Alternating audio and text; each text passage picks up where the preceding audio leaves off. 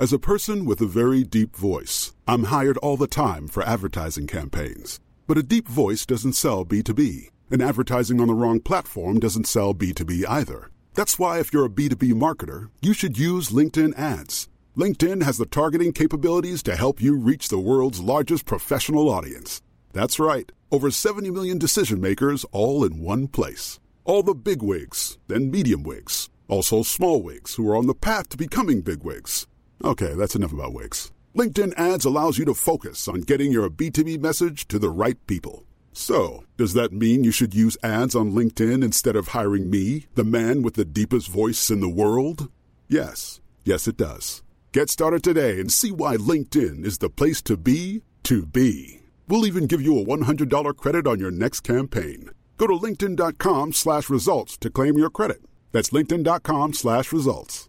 Terms and conditions apply.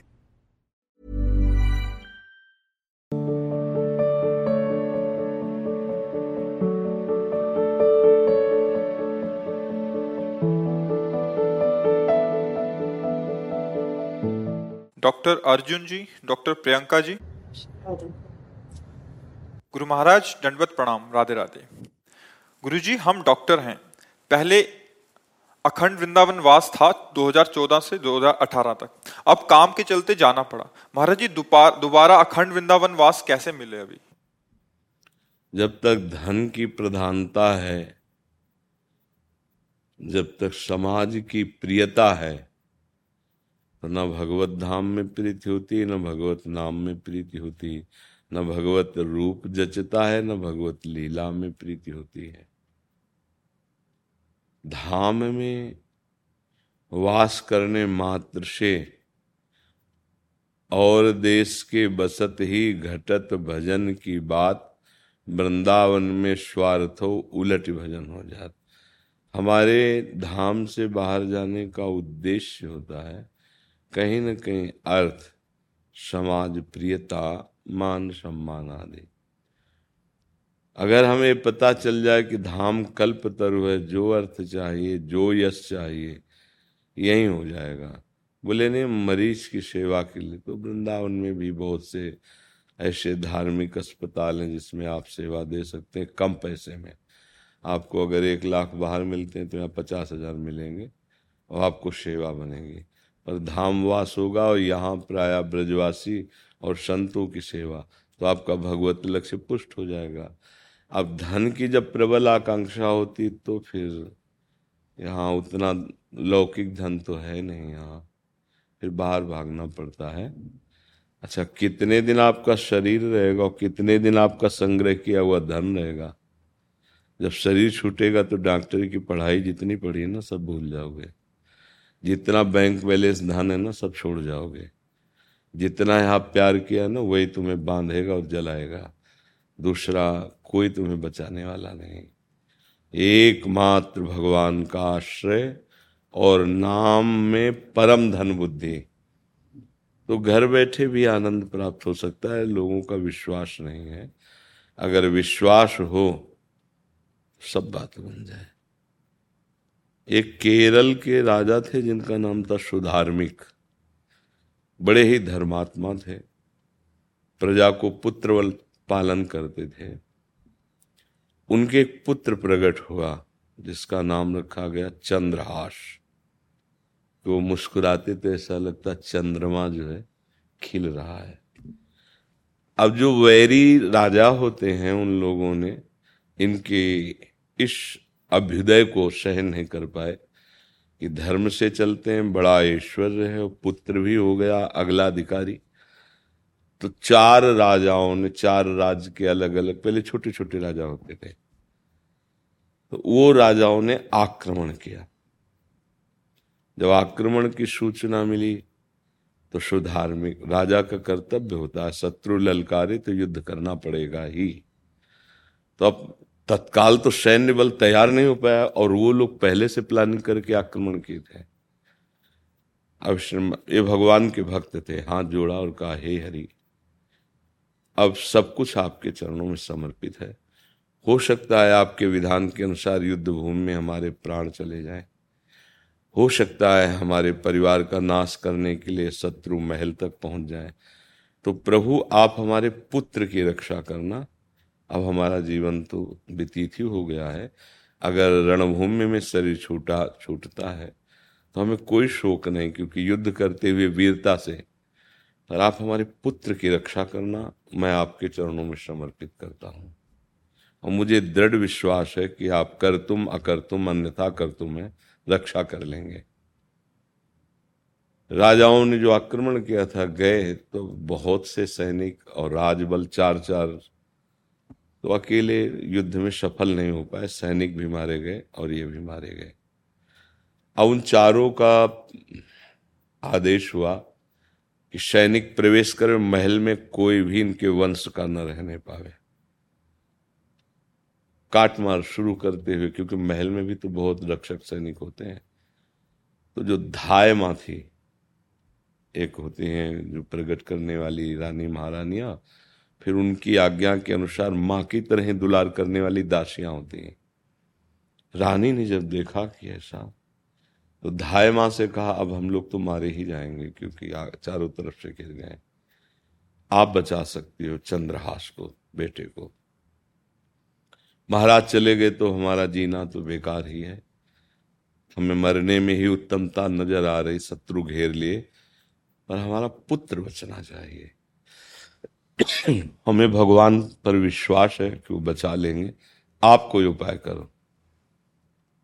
धाय माँ ने तत्काल एक टोकरी, चंद्रास को लिटाया और बड़ी टोकरी ऐसे। और ऊपर से इतने दो ना पत्तल जूठे ऐसे डाले, ऊपर से महीन कपड़ा से बालक को ढक दिया और लकड़ी की टोकरी थी तो श्वास लेने की सुविधा थी। ऐसे ऊपर से, और ऊपर बड़े ही ऐसे जूठा ने ऐसे ऐसे डाल ली और वो निकली। तो जो दुष्ट पक्ष के सैनिक थे, उनका क्या है? क्या लिए जा रही दासी का भेष ही अलग होता है। उनका सरकार, हमारा तो काम है राजाओं की जूठन पत्ते, पत्तल फेंकना। उनका नीचे रख।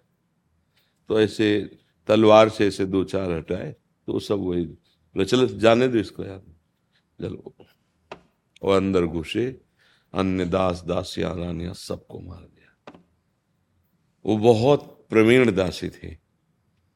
नदी पड़ती थी, नदी पार होकर के गई। और उसने विचार किया कि इस राजकुमार का इतनी सुविधा से पालन हुआ है। इस समय मैं बिल्कुल अर्थहीन हूँ, क्योंकि राजा की ही सुविधा से तो पल रही थी। अब भगवान ही मेरी रक्षा करें। तो सामने वाले नगर में गई तो एक बहुत बड़ा महल सुविधा देखी। पता लगाया तो बोले, ये धृष्ट बुद्धि नाम का मुख्यमंत्री है। वहाँ के बादशाह का प्रधान मुख्यमंत्री है। तो नज़दीक गए, हाथ जोड़ा और कहा, मैं बहुत प्रवीण दासी हूँ। मेरे एक पुत्र है। मैं अपने पुत्र सहित रहूँगी और आपकी समस्त आज्ञाओं का पालन करूँगी। दासी कला में हमें बहुत प्रवीणता प्राप्त हुई है। तो उन्होंने दासी की परीक्षा ली कई तरह से, वो परिपक्व निकली। अब वहीं, अब चंद्रहास का, चूँकि मंत्री के यहाँ राजवैभव ही है तो उसका पालन पोषण करने लगी। चंद्रहास जी बाल्यकाल से ही कृष्ण कृष्ण कृष्ण कृष्ण, क्योंकि माता पिता भागवती थे। अब जब उनको बोध हुआ तो धाय माँ ने बताया, तुम्हारे माता पिता की हत्या हो गई है। अब मैं ही तुम्हारी माँ हूँ। बहुत ही सुंदर चंद्रहास उनका नाम ही इसलिए चंद्रास मुस्कुराते तो मानो चंद्रमा प्रकाशित हो रहा। अब ऐसा बालक कृष्ण कृष्ण कृष्ण तो बहुत तेजस्वी। तो उस दृष्ट बुद्धि तो बहुत ही संसारी आदमी था। उनका जो पुत्र था, वो बहुत भागवतिक था। तो उसने संतों को भोजन पवाना, ये स्वभाव बना रखा था। महीना पंद्रह दिन में संतों को बुलाना, चरणामृत लेना, भोजन पवाना। तो बड़े बड़े ऋषि मुनियों को बुलाया और उनकी सेवा तो दृष्ट बुद्धि की कन्या थी इतनी बड़ी। तो उन्होंने संतों को प्रणाम करके कहा, हमारी इच्छा है कि आप अगर कोई भी ज्योतिष शास्त्र को जानते हो तो हमारी बेटी का भविष्य बताइए। तो उनमें से एक संत को ज्ञान था। तो उन्होंने हाथ देखा और कहा, तुम्हारी जो बेटी है चक्रवर्ती सम्राट की पत्नी बनेगी। और इसको ऐसा दूल्हा मिलेगा कि त्रिभुवन में उसके समान कोई दूल्हा नहीं। अचानक दृष्टि चंद्रहास पर पड़ी। बोले, ये वही है जो तुम्हारी पुत्री का पति बनेगा वो तो जल गया। कि कह रहे हैं, चक्रवर्ती सम्राट बनेगा। और ये तो दासी का पुत्र है। मैं एक मुख्यमंत्री, प्रधानमंत्री हूँ, राजा का मुख्य हूँ, और मेरी बेटी का ब्याह इस दासी पुत्र से नहीं नहीं, ऐसा। कुछ दिनों में दासी पधार गई, वे वृद्धा थे।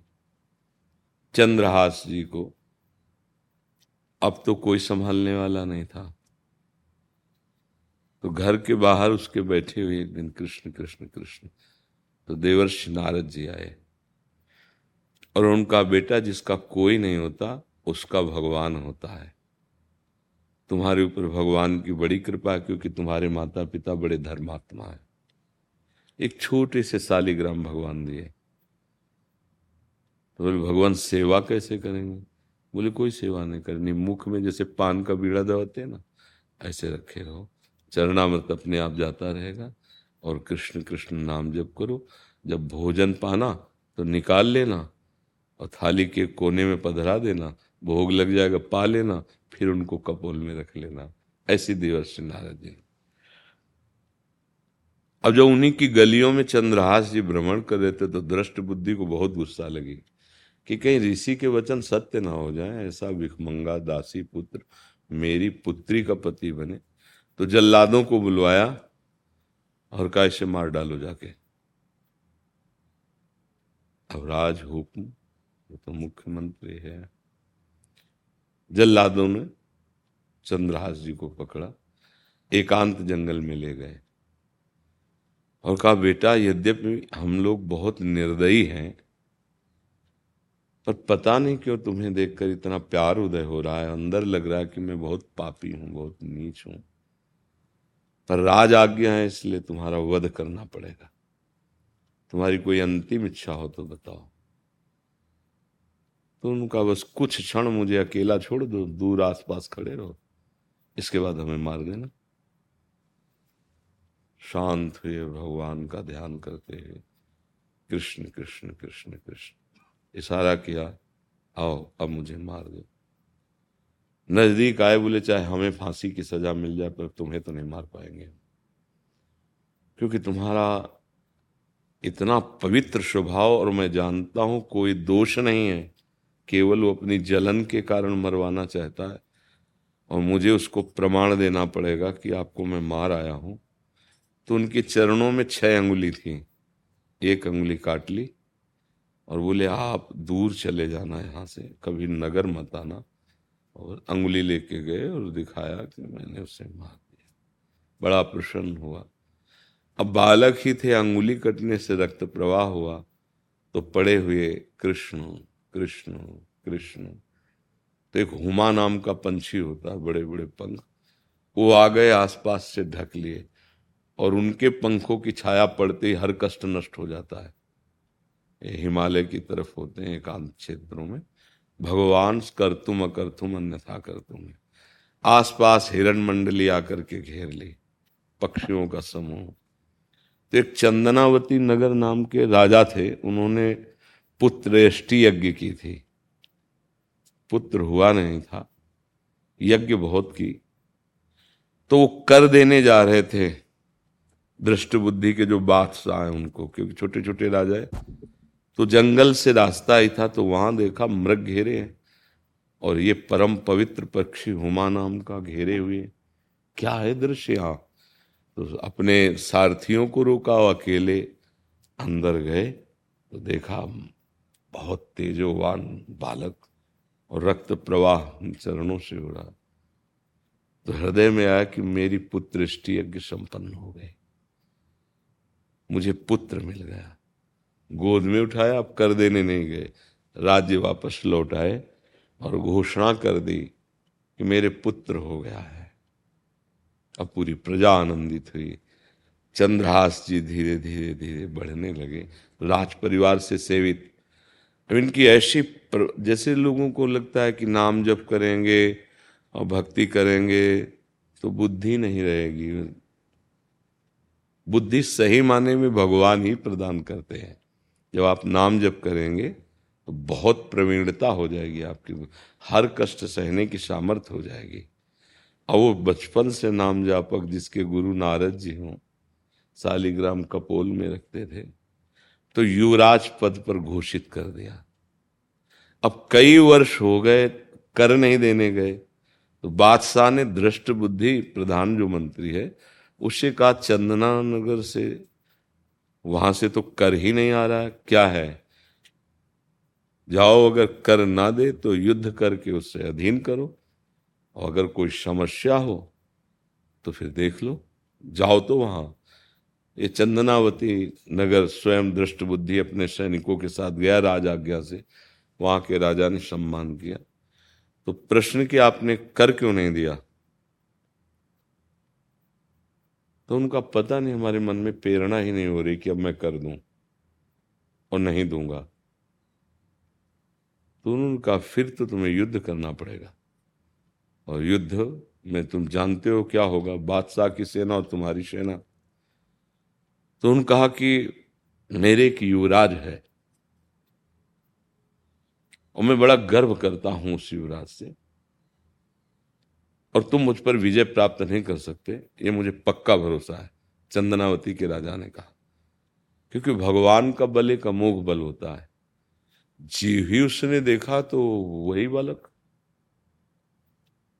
जिससे पुत्री के ब्याह की बात हुई थी। उसने कहा जल्लादव ने धोखा दे दिया, ये तो बच गया। और ये तो युवराज बना है। अब अगर मारने का आदेश करते हैं तो राजा का युवराज बना हुआ है, प्रजा भी बहुत है, पर ज़िंदा तो नहीं छोड़ेंगे इसको। लगभग सोलह वर्ष की अवस्था हो चुके थे। बड़ा सुंदर रूप। तो उसने चंदावती राजा से कहा कि एक उपाय है, अगर ये तुम्हारे पुत्र हमारे यहाँ चले जाएँ और हमारे महल में हमारा पुत्र है, उससे मिले और मैं चिट्ठी दे दूँगा। वो चिट्ठी पढ़े ना ये। तो हम स्वयं ऐसा उपाय करेंगे कि आपका कर भी माफ़ हो जाएगा, आपसे कोई युद्ध नहीं होगा। हाँ ये शर्त मंजूर है। चंद्रहास जी से कहा, चंद्रहास जी ने कहा, जो आगे। तो उसने पत्र लिखा। उसके पुत्र को, अपने पुत्र को, कि बिना विचारे ये जो व्यक्ति हम भेज रहे हैं, इसको तत्काल विष दे देना। मार देने के लिए बिना विचारे तत्काल इसको विष दे देना, क्योंकि आएगा अति सत्कार में इसको विष दे देना। उन्होंने मुकुट में ऐसे पाग में पत्र। और पहले बड़े नियम वाले लोग होते थे। अगर किसी का पत्र ऐसा तो कि आपको पढ़ना नहीं तो नहीं पढ़ेंगे। उन्होंने खुद नहीं पढ़ा। और कुछ अंगसंगी अंगरक्षक और आप गए तो उस नगर की एक सुहावनी बहुत वाटिका थी, राजवाटिका, जिसमें वही उनकी पुत्री अपनी सखियों के साथ घूमने आई थी। इनको पता नहीं था, एक शीतल वृक्ष के नीचे आराम से सोए तो सैनिक भी दूर विश्राम किए। और उनकी लड़की भी सयानी हो गई थी। उसने देखा इतना सुंदर, तेजस्वी राजकुमार। नज़दीक गई तो एकदम आसक्त हो गई देखकर, क्योंकि पूर्व संस्कार भी होते ना, और लगा कि मेरे योग्य वर तो यही है। अचानक दृष्टि कान के पास पत्र में पड़ी। धीरे से से पत्र वो सो गए थे। और उसमें लिखा अपने पुत्र का नाम उसके पुत्र का नाम हमें याद नहीं आ रहा। अपने पुत्र का नाम लिख के लिखा था जाते ही आ? मदन। मदन हाँ हाँ मदन मदन जाते ही इसे विष दे देना। संस्कृत में लिखा था। तो पिता पिता की बुद्धि का भ्रष्ट हो गई।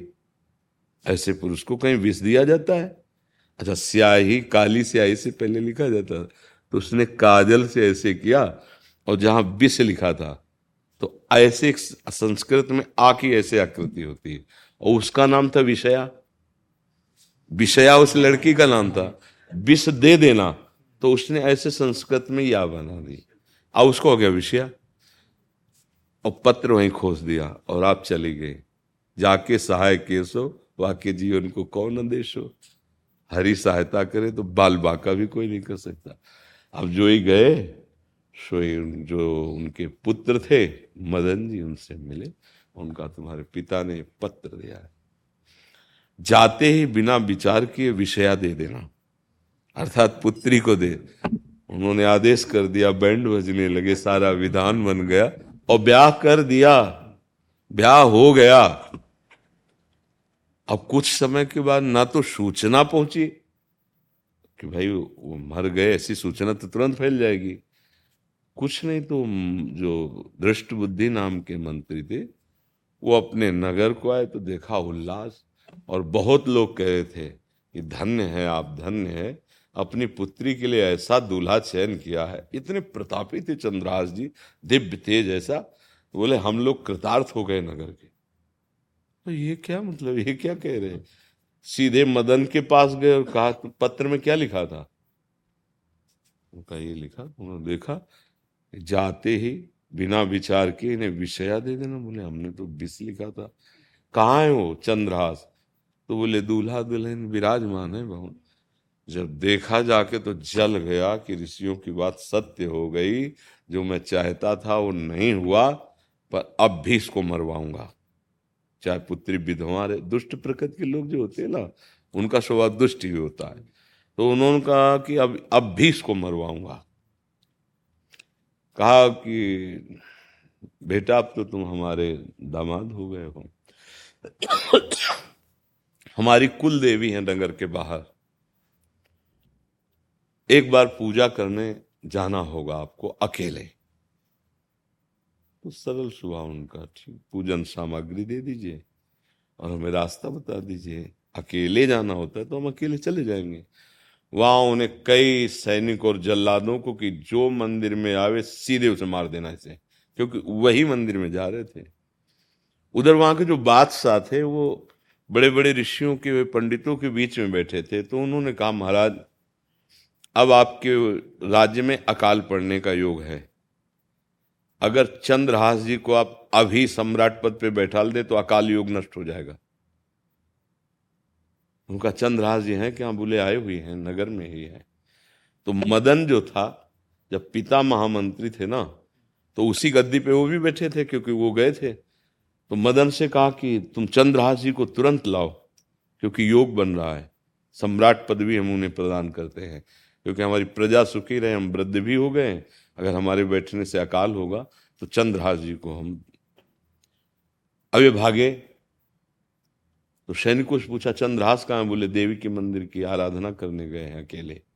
वो भागे उनको तो पता ही था मंदिर, रास्ते में ही रोक लिया और कहा, सुनो, आपको बादशाह ने पुकारा है और वो अभी सम्राट पद देना चाहते हैं। हमारा गर्व है कि हमारे बहनों सम्राट पद में तो उनका नहीं, देवी पूजा का आदेश पिताश्री ने दिया। बोले, हम कर आते हैं पूजन। और देवी पूजा के लिए वो थाल ले ली। चंद्रहार जी को भेजा, उनका अभिषेक हो रहा सम्राट पद पे। और ये जे ही पहुँचे तो सैनिक लगे हुए थे। महामंत्री का आदेश सा मार दिया उनको जान से। महामंत्री को सूचना मिली कि बधाइयाँ बट रही हैं, चंद्रहास जी सम्राट पद पे अभिषिक्त हुए। अब उसके होश उड़ गए, फिर मारा कौन गया? अब वहाँ जाके देखा तो बेटा मदन बहुत चिल्ला चिल्ला के रोया। अब उसकी बुद्धि में आया कि भगवान के भक्त को त्रास देने से सर्वनाश ही हो जाता है। चरणों में लौट गए चंद्रहास जी के।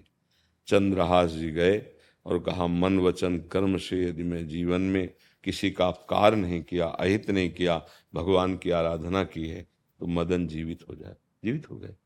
और हमारे पिता को सदबुद्धि प्राप्त हो, इनका जीवन मंगल हो गया।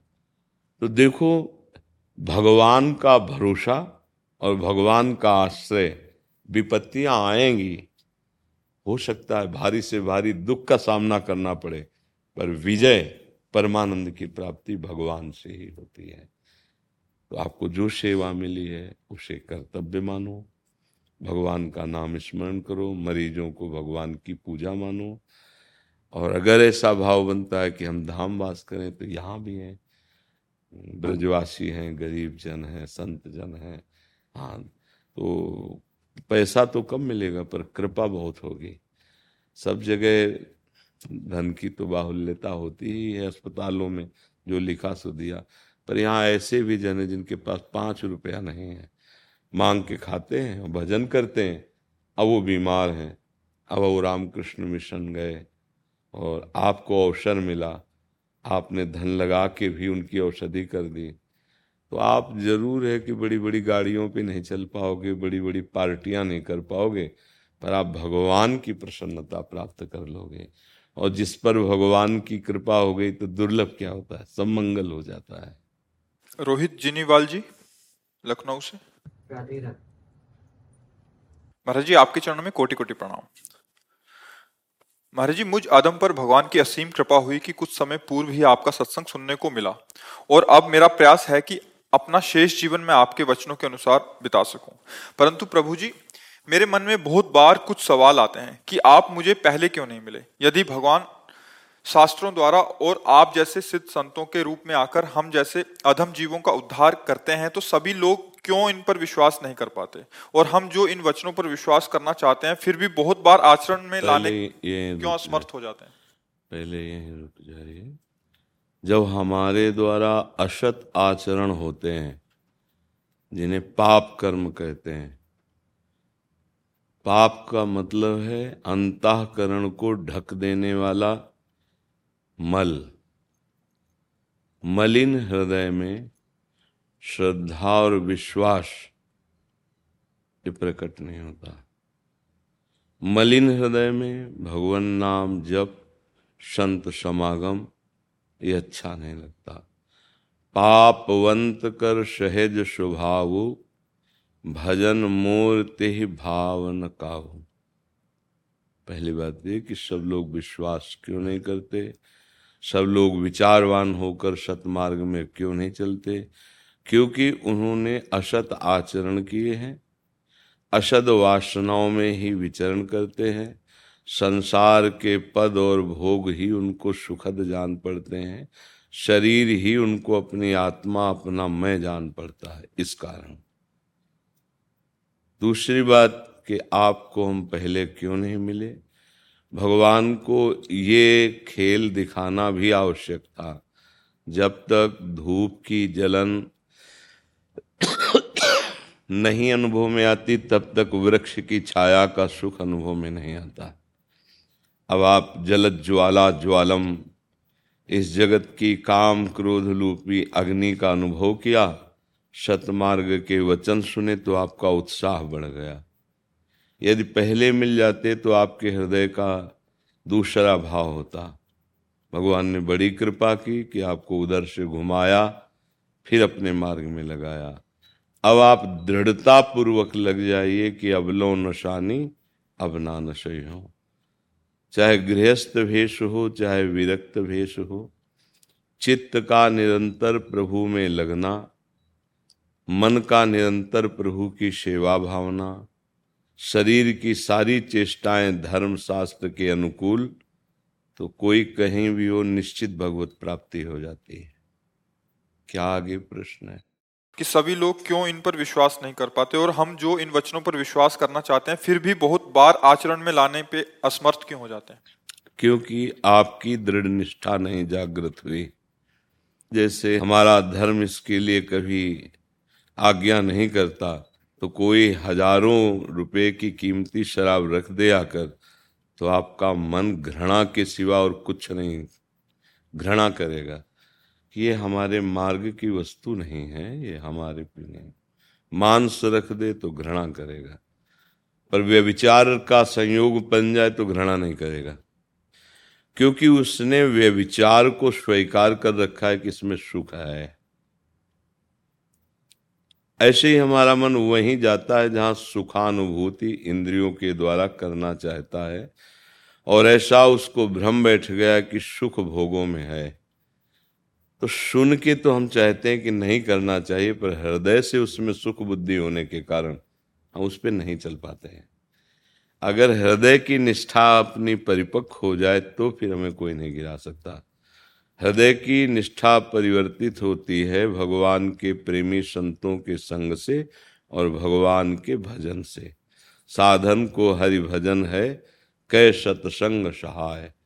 जिस दिन हृदय पवित्र हो जाएगा तो जैसे बमन उल्टी कोई नहीं खाना चाहता, ऐसे कोई भी गंदे आचरण उससे नहीं होंगे, क्योंकि उसके हृदय में भगवत प्राप्ति की लालसा है। वो ये जान चुका है कि सुख भगवान में है, और उस सुख का अनुभव भगवत नाम से होता है। हमारे द्वारा कोई भी गंदे आचरण होंगे तो नाम छूट जाएगा, भगवान का आश्रय छूट जाएगा। समझ पा रहे हैं आप? नाम जप करो, गिर भी जाओ तो खड़े हो, पीछे मत मुड़ना, आगे बढ़ना तो हरि बड़े कृपालु हैं, वो मिल जाएँगे। हमारा लड़खाना और गिरना, ये हो सकता है, क्योंकि बहुत जन्म से हम विषय भोग रहे हैं तो कभी ऐसा आकर्षण हो जाए कुसंगवशात तो हमसे गलती हो सकती है। पर हम न भगवान का आश्रय छोड़े, न भजन छोड़े, कोई और प्राश्चित करने की ज़रूरत नहीं। वो सब ठीक हो जाएगा। राहत न प्रभु चित चूक किए की, करत सुरत शयवार हे की। भगवान हृदय के भाव को देखते हैं, ये चलना चाहता है मेरी ओर, पर ये गिर पड़ता है। तो कृपा करेंगे, ऐसी सामर्थ्य दे देंगे कि हम गिरना पड़ेगा ही नहीं। वो हमें घसीट लेंगे, विश्वास रखो। अगर गिर भी पड़ते हैं तो भी हमें भगवान मिलेंगे। क्योंकि भगवान आश्रय से मिलते हैं। जानबूझकर पाप कर्म करना और एक विवश होके हो जाना, इसमें बड़ा अंतर है। विवश होके हुआ तो जन अवगुण प्रभु मान नकाऊ दीन बंधु अति मृदुल स्वभाव। पर ये जानबूझ के कि रामकृष्ण हरि कहने से पाप नष्ट हो जाते हैं, अब अब खुम मन मानी पाप करे, और बाद में रामकृष्ण हरि बोल देंगे। फिर उसे दंड मिलेगा। क्योंकि जो औषधि आपके रोग नाश के लिए आप उसी से रोग बढ़ावा दे रहे तो फिर आपको दुख भोगना पड़ेगा। उसे नामापराध कहते हैं। इसलिए नाम जप करो, भगवद आश्रित रहो, कोई भी आचरण गंदे ना होने पावे। खान पान मलिन, निषेधात्मक जो है, उसको हम न स्वीकार करें। तो इसी जन्म में धीरे धीरे हमारी भगवत स्थिति हो जाएगी। भगवत स्थिति में शरीर चाहे जितना भयानक पीड़ा से हो आपका न भजन रुकेगा न आपको शोक दुख होगा। एक आनंद की अनुभूति रहती है। प्रिया अनुरागनी शरण जी ऑस्ट्रेलिया से। गुरुदेव आपके चरणों में कोटि कोटि प्रणाम। महाराज श्री पिछले तीन महीने से श्री जी और आपकी कृपा से श्री धाम वृंदावन का वास मिला। बट अगले दो तीन दिन में वापस जाना है ये सोचकर मन बहुत घबरा रहा है। महाराज जी क्या करूँ कि बाहर रहकर भी जो यहाँ अनुभव और आपकी कृपा से चिंतन हुआ अनुभूति हुई वो ऐसी ही बनी रहे। हम्म, कई बार सत्संग में बताया है कि हम धाम को अपने नेत्र कैमरे में बसावें। जैसे आप यहाँ आए हैं यमुना जी जाएँगे बिहारी जी जाएँगे राधा वल्लभ जी जाएँगे सत्संग में बैठते हैं। तो आपके सब नेत्र कैमरे में स्वाभाविक जैसे सीसी कैमरा पकड़ता रहता ना, ऐसे आपके हृदय से संयुक्त होकर नेत्र कैमरा सब सीन भर लेता है। अब जिस समय आप बाहर जाएँ तो रोज एक दिनचर्या बनावें, पाँच दस मिनट बैठ जाए आवे मन से वृंदावन। गुरु को प्रणाम सत्संग हाल को प्रणाम, यमुना जी को प्रणाम, परिक्रमा, ये सब पंद्रह बीस मिनट में हो जाएगा। वृंदावन को चिंतवन यह दीप उर्बार, कोट जन्म के अघतमय जारी करे उजियार। वृंदावन परिक्रमा मार्ग, यमुना जी, बिहारी जी, राधा वल्लभ, संत जन, अगर इसका हम चिंतन करते हैं तो ये चिंतन मात्र करोड़ों जन्मों के पापांधकार का नाश करके ज्ञान प्रकाश कर देगा।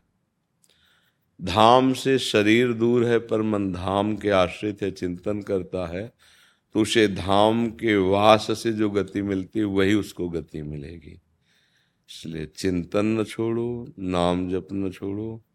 आश्रय में प्रियालाल के ही अपने अहंकार को समर्पित रखो तो जहाँ भी रहोगे, वहीं आनंद रहेगा। पर यहाँ तो आनंद गलियों में बिछ रहा है, लुट रहा है क्योंकि प्रियाजू का घर है। यहाँ जैसी भागवतिकता आपको कहीं बाहर नहीं दिखाई देगी। पर यदि ये भागवतिकता हम हृदय में भर ले और नाम जप करें तो जहाँ भी होंगे वही वृंदावन प्रकाशित हो जाएगा। क्योंकि जड़ वस्तु नहीं, चैतन्य वस्तु। सबका ऐसा सौभाग्य तो है नहीं कि अखंड वृंदावन वास करें। ये तो बड़े भाग्य से मिलता है। तो हम अपना जन्म बर्बाद नहीं करेंगे। जहाँ भी रहेंगे, वृंदावन की भावना वृंदावन का चिंतन, वृंदावनाधीश्वरी श्री श्यामा श्याम जुगल जोरी का सदैव चिंतन। तो मंगल ही रहेगा। और रज ले जाओ वृंदावन की, थोड़ी रज रोज शरीर में लगाओ। चरणामृत ले जाओ राधा वल्लभ लाल जी का तो जरा जरा सा पिया उसी में फ़िल्टर जल डाल दिया तो चरणामृत हो चरणामृत रहेगा, वर्षों चल सकता है। थोड़ा चरणामृत, उसमें हम जल मिलाते हैं तो चरणामृत ही होता रहेगा। बस हमारी प्रार्थना है कि देखो कलयुग में अन्य साधनाओं का अनुष्ठान होना कठिन है। अगर आप प्रार्थना मान ले, शराब न पिए, जुआ, चोरी न, और माताओं बहनों के साथ गंदा भाव न रखें, और नाम जप करें तो इसी से भगवत प्राप्ति हो जाएगी। कलयुग में ये महापाप कहे गए जैसे स्त्री को काम भाव से देखना कैसे रुपया मिले चाहे जितना दंद फंद जितना भी। धर्म का एक रुपया तुम्हारे घर में शांति पैदा कर देगा और अधर्म का एक करोड़ रुपया तुम्हारा नाश कर देगा, देख लेना। पुत्र, पत्नी, परिवार, सब पर उसका प्रभाव पड़ेगा। आप देख देख के जलोगे, जीवन सुखी नहीं रहेगा परिणाम भी बेकार का होगा। इसलिए धर्म से चलो। गंदे आचरण मत करो। जिसका पानी ग्रहण किया है, उसी से प्यार करो। परस्पर पति, पत्नी का प्यार भगवत प्राप्ति और धर्म सहयोग में बहुत अच्छा रहता है। और अगर ये सब मन का मनोरंजन इधर, उधर, जो आजकल चला है ना, इसमें घोर दुर्गति होगी। घोर दुर्गति। बहुत परेशानी। है तो अभी मनोरंजन के कारण नहीं जान पा रहे। तो व्यभिचार, शराब, मांस और चोरी। ये ना किया जाए और भगवान नाम जब किया जाए तो जो ऋषियों की गति होती, वही आप गृहस्थों की गति होगी। अपने परिवार में जो जो कर्तव्य जिसके साथ है, वैसा व्यवहार करें, नाम जप करे। देखो, जीवन कुछ दिन का भैया, कब श्वास रुक जाए, कोई पता नहीं। आज स्वस्थ हैं, कब कौन सी ऐसी रोग वृत्ति प्रकट हो जाए, जो आप टेंशन में हो जाओ, मान लो आप स्वस्थ हो, ठीक है। अभी निकल आवे कि ब्लड कैंसर है, आपके ये है, वो। अब जब मरेंगे तो मरेंगे, लेकिन मरना तो आज से शुरू हो गया। नहीं हो गया? एक निराशा, एक हताश, एक परेशानी। कि यदि नाम जब करोगे, धर्म से रहोगे तो ऐसी क्षमता प्रकट हो जाती है कि भीषण परिस्थितियों में भी एक आनंद रहता है, एक शीतलता रहती है, एक प्रसन्नता है। अन मांगे, आगे आवेगो जीव पल लागे पल को। हरि भज हरि भज हरि भज। छाणी न मान नर्तन हमें विश्वास की कमी है कि भगवान का आश्रय, भगवान नाम जब इस पर विश्वास नहीं है। त्रिभुवन की राज्य लक्ष्मी उसी के सेवा में आ जाती है, जो त्रिभुवन पति का दास होके निरंतर उनका सुमिरन करता है। इसलिए भजन करो, जैसे बने। राधा राधा, कृष्ण कृष्ण, जो नाम पे हो। जितना भी बन सके, यही तुम्हारे साथ जाएगा, पक्का समझ लेना। और तो सब यही रह जाएगा प्रगट में देख लो। अब ये है कि इंतज़ाम तो हम वर्षों का कर रहे हैं, भरोसा सेकंड का नहीं। बुद्धिमान वही जो इसी सेकंड में नाम बोल ले, राधा राधा राधा। तो हर सेकंड सार्थक हो जाएगा। ये संपत्ति है जो तुम्हें सदैव दुख से ऊँचे उठाए रखेगी, और ऐसा जन्म होगा। मान लो अगर चूक हो गई भगवत प्राप्ति नहीं हुई तो ऐसा जन्म होगा श्रीमान, कुलवान और भक्ति का बाहुल्यता, जहाँ तुम्हारा हृदय बचपन से भगवान के भजन में लग जाएगा। भजन कभी नष्ट नहीं होता, भजन करने वाला कभी घाटे में नहीं होता, और कुछ लगता नहीं, राधा राधा राधा राधा, गरीब, बुद्धिमान, अपवित्र, कैसा भी पापी कोई न हो, कुछ भी हो, कैसे पापी क्यों न हो, हरिवंश नाम जो ले अलग लड़े तीरी जी के महल का। पर दूसरों की बातें नहीं सुन सुननी ये बातें अगर आप समझ लोगे तो आपका मंगल हो जाएगा। नहीं तो बहुत से ऐसे सिद्धांत हैं ऐसी गलियाँ हैं जिनमें जाने पे भटक जाओगे। भगवान का नाम, भगवान का आश्रय, यही सार बात है। तो राधा राधा रटो और गंदी बातों से बचो तो जीवन बहुत अच्छा हो जाएगा। जब आप ताली बजा के हँसते हो ना तो बहुत अच्छे लगते हो कि दिल खुश हो जाता है। अच्छा। गुरु जी आ, मुझे आपकी सखी बनना है। हाँ तो राधा राधा नाम जप करो ठीक है? आप राधा।